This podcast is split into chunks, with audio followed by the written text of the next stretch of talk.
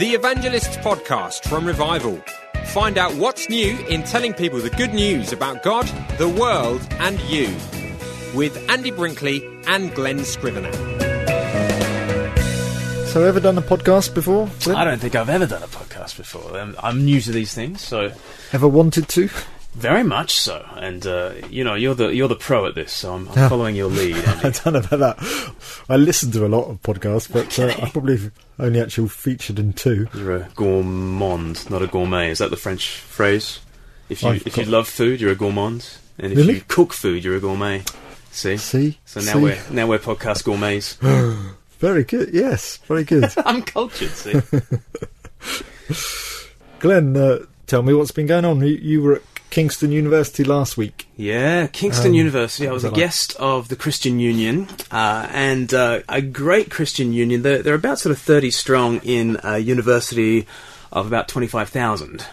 Um, so you, you sort of think they're kind of up against it, and yet they uh, were so engaged in prayer, so uh, so desiring their, their friends and course mates to meet with Jesus, and uh, they put on a great week of events, and I was the guest speaker. And uh, and this little CU just sort of turned out in force for the prayer, turned out in force for the lunchtime events that they put on, and then turned out in force for the evening events uh, that I got to speak at. So it was a it was a great week, really. Uh, we saw people trusting in Jesus. We saw um, lots of people sign up for uh, a follow up course. Which actually today, the the twentieth of March, um, some of them will be starting that uh, sort of follow up course. So we can we can pray that those who've started to see something about Jesus will will uh, will really trust Him for themselves. That's my prayer. How, how many people go to uh, Kingston University? Yeah, like twenty five thousand. So Really? yeah, it's a it's a big one. Wow. And what's the sort of religious makeup? Are there? Well, uh, you talk to people, and either you get atheists, or so, well, you get self-professed atheists. You push beneath that, and they've never really thought about it. Um, that's what I'm finding quite a lot in universities. That people will self-identify as atheistic. But that doesn't mean a whole lot. You know, uh, I was in uh, Plymouth University recently, and, and there was one woman on, on the Friday who said she was a staunch atheist. And on the Friday, uh, she, so on the Monday she was a staunch atheist. On the Friday she was saying, uh, "So how can I know Jesus personally?" Um, you know, you push beneath some of these things, and it's just kind of the air that we breathe that we are atheistic these days.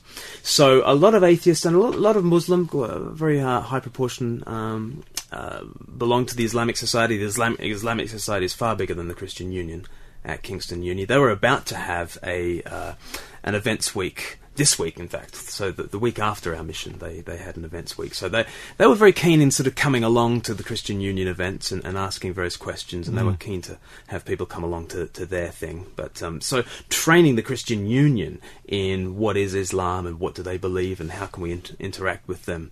Uh, fruitfully, that that was a big part of the week actually, and, and, and we saw the Christian Union sort of get a real vision for that, and, and hopefully be a little bit better equipped in that. Hmm. Well, How did sort of Muslims respond to you? What what what sort of things were they ask you about? Yeah, the number one the number one question was always, you know, what about this Trinity thing? And and I think they thought that the Trinity was their silver bullet. I think they thought that bringing Trinity would stump the Christian. Um, and I think the reason they think that is because, in their experience, that has been the case, and, Yeah. and most Christians aren't very good at and haven't done a lot of thinking about speaking about Trinity, certainly in evangelistic settings.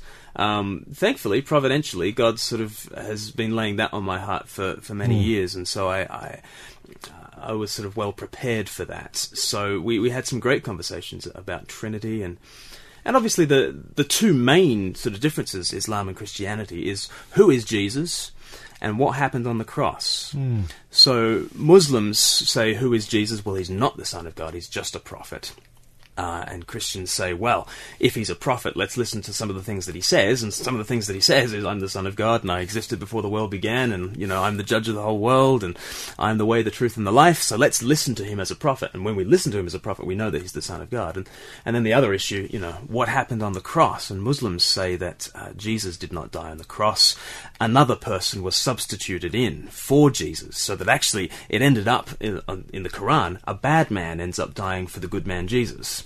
Uh, and it's the polar opposite of the Christian Christian message. The Christian message is that the good man Jesus dies for we, the bad. So we had lots of fruitful conversations like that in Kingston, and, and hopefully it got some people thinking.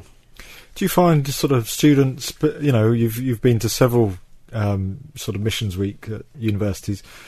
Do you find them generally quite open? Yeah, very. It's it's incredible to think that you can just walk up to a student and say, you know, we're doing a survey of spiritual beliefs. Would you like to take part? Mm. And ninety percent of them say yes. I mean, that's that's uh, astonishing. You know, uh, I'm quite used to sort of going out on the on the streets of Eastbourne, and Andy, you, you know, you, you do that too. And, and we go out there, and if we ask people, have you got a minute to talk about God? Um, uh, we find that no, people uh, tend not to. But Mm.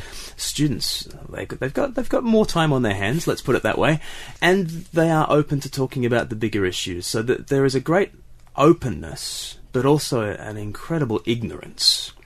So that you know, when people self-identify as atheist, you push beneath that, and uh, and it doesn't it doesn't really amount to any thought that's gone on. It's they've just sort of absorbed it from the culture. There was one woman I spoke to last week who, um, after speaking with her for about 10 minutes, she said, Oh, you are so different from all the other religious people I've spoken to. All the other religious people I've spoken to are really hypocritical. And, and I, I said to her, Have you spoken to many other religious people about this? And she paused and thought, and then said, Actually, no, you're the first person I've ever spoken to about this thing. But sort of in her understanding, she kind of thinks, you know, all religious people are hypocrites and bigots without ever actually having engaged with the issue at, at any serious level at all. I guess it's uh, for many, you know, uh, come away from home, and uh, this is the first time that they've come away from an environment they're very used to, and you know, seeking in a way, you know, looking for Yeah. For meaning and Yeah, standing on their on their own two feet, not just believing stuff because their parents have, and they're being encouraged to stretch their thinking. So it's it's a good time to be involved in mission, and Mm. and uh, and people are open, but as I say, pretty ignorant. How many sort of missions have you done now? CU missions. Uh, Christian Union missions. Well, I uh, in the last sort of few weeks I've done three, and then before Christmas I uh, did uh, Bristol Uni, and that was fantastic. And uh, uh, the year before that did uh, Plymouth. So I'm I'm I'm doing more and more. So, what, what does your sort of your your day a day in the life of an evangelist, if you like? what, what's your kind of day to day involve? Um, I suppose I, I kind of see my role split into three. Um, there's speaking, there's training, and there's producing stuff. So the speaking is stuff like going to universities, and, and this weekend I'm going up to speak at a training course in a, in a church in Sheffield, and next week I'm doing a mission in a church in, in Leeds. So that's sort of the, the speaking evangelistically part of my job. And but then I also sort of I, I read Ephesians four, and I see that actually evangelists have been given to the church to equip God's people for their works of service. So if, if I'm just the one who's doing all the evangelism, I'm not doing my job as an evangelist. Uh, actually, I'm meant to be equipping God's people for, for their works of evangelistic service. So, uh, so for instance, I've been uh, training up churches in uh, in doing evangelism as well. So whether that's kind of weekends away or Lent courses or just putting on stuff for church leadership teams in, in how they can think more evangelistically and equip their people uh, to be evangelists. So that's the, the training part of things. And then thirdly, uh, producing resources. Um, so I am freed up a bit more to be able to, to write stuff, perhaps, you know, do podcasts like this, do videos and that sort of thing. So, Mm. so that's the, the, the third part of, of what I do. Mm. I mean, it's always amazing to me. I walk past your office and I can, I can hear the tap of the keys and you know, I know that you, uh, you're gifted it with words, and you've you've written several books. You back in the, I think it was 2011, the King's English Yes. 400th anniversary. You wrote the King's English book, hmm which was 12 phrases from the King James version, and then that was like a, a an evangelistic book. hmm So it led people to Christ. And then you wrote a blog.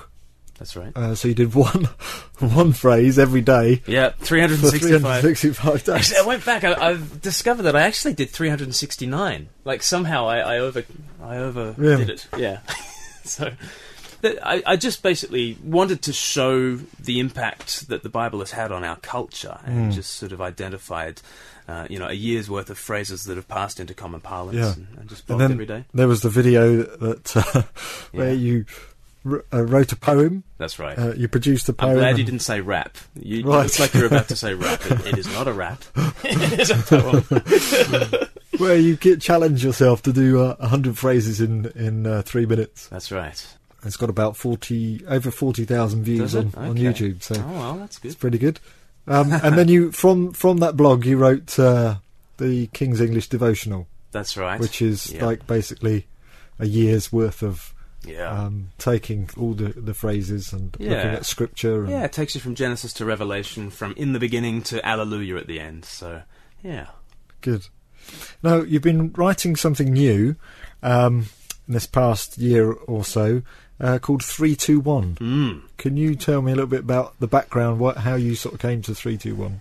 Yeah, it's it's basically a gospel outline. You know, the way you remember it is three, two, one. Three is uh, God is three persons united in love. So beginning beginning with who God is, and I think that's really important in evangelism. We we so often assume who God is, and then the the shape of your evangelism once you've assumed God uh, takes your gospel in a certain direction. But if we if we begin in the beginning, there were three: Father, Son, and Holy Spirit. Um, then suddenly you've got a family, and and suddenly the offer of the gospel is come home to the family. So three is God is three persons united in love. Two is uh, the story of the world is the story of two representatives. Uh, Adam takes the world down to death and, and curse. Uh, Jesus, the second Adam, uh, raises up the world to life and blessing. Uh, and then the you know the final point is one. You are one with Adam. Will you be one with Jesus? Um, and so that that's you know uh, as as someone who's being taken through the gospel, what's the way into the family? Well, currently I'm on the outside. I'm in Adam. I'm part of this cursed world. And yet Jesus, the second Adam, has come. He's died for my sins, risen up again, and he says, Come be one with me. And when I'm one with him, I'm invited into the family. I have his father as my father. I have his spirit as my spirit. Uh, I have his brothers and sisters as my brothers and sisters. So this is kind of the uh, the gospel outline that I've been developing. And uh, a good friend of mine, uh, Jeremy Poyner, uh, has done a fantastic uh, job of animating uh, a little five minute video. Um, and that's sort of gotten out there, and then people have said, "Well, what's next?" And so I'm writing on a writing a book, and I've done a, an evangelistic course based on it. I've also done some evangelism training as a course based on it. So I want to get a tract out there.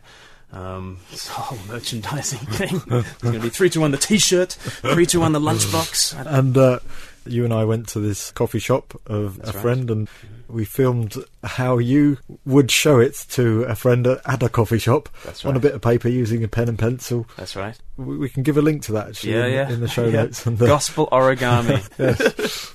Go on, say your joke. Go on. The benefits of simple origami are twofold. That's it. That's the joke. That's right okay, there. Very good. Very good. Are you going to splice in some laughter at that point? So- Your jokes are as bad as the bosses. oh, that's saying something. Okay, well, that gives us a bit of a picture of uh, of what we're doing at the moment. That gives a bit of an insight.